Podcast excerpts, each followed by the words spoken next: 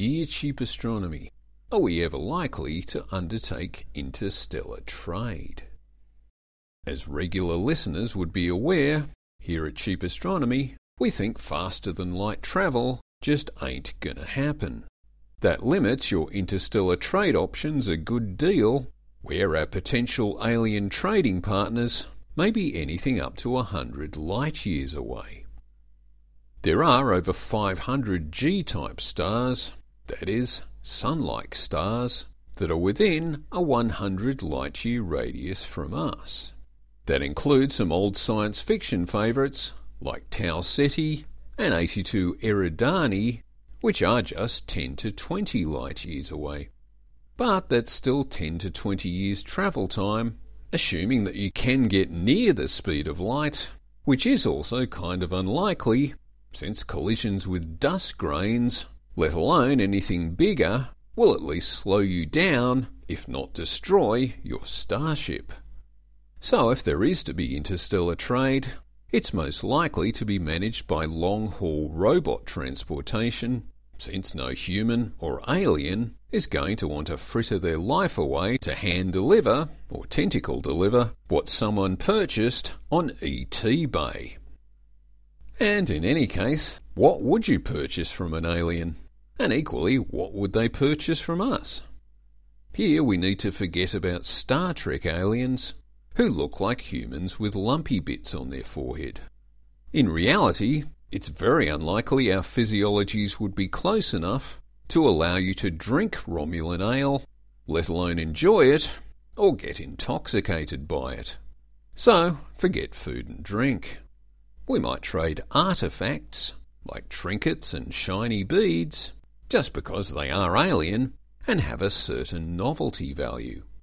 But more functional items like furniture or clothing or sunglasses aren't likely to be mutually compatible. You could just exchange the raw materials, like exotic alien timbers or fabrics, but even then the transport cost overheads would be astronomical. Small astronomy joke there. So another option is to forget the whole transport part and just exchange information. After all, that can be moved at the speed of light. General information about each other's local environment would be interesting, as would each other's perspectives on the wider universe. So, for example, we might exchange James Webb telescope pictures for whatever they've got. We could also swap engineering tips on rocket engines or particle accelerators or even refrigerators. However, the closer you get to mundane items, like flat-screen T Vs, the more likely differences in physiology, gravity and atmosphere will make things of no interest to the other party. Flat-screen T Vs are unlikely to be of interest to aliens unless they have forward-facing eyes that perceive light within our visual range, and even if they did, they probably couldn't make any sense of our movies, but perhaps we could sell them natural history documentaries with some kind of subtitling they could understand. What might work even better is three D printing. If there is an existing interstellar trade network, you'd think that's what it would be based on.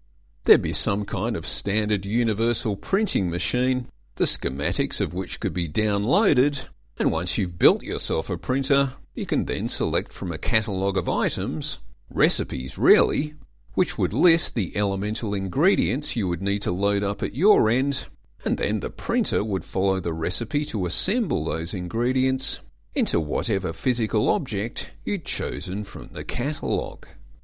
Of course, there'd be an expectation that we would contribute things to the catalogue too. Indeed, that might be the basis of any trade transaction. You have to contribute a recipe for something that aliens want, and thereby earn credits so that you can access recipes for the things that you want. To kick all this off, we have to start broadcasting our presence, either at specific candidate stars, or just broadly across a three sixty sweep of the sky, so that we can establish communications. To do that, we first have to get over our illogical fear of not drawing attention to ourselves. We really don't have a lot to fear Since our natural resources are ubiquitous across the universe, our planet is unlikely to be readily habitable, we're extremely unlikely to be edible, and anyone who can currently cross interstellar distances is not going to be interested in stealing our comparatively primitive technology. It's time to start a conversation, and given it's going to take decades or centuries to get an answer, we might as well start now.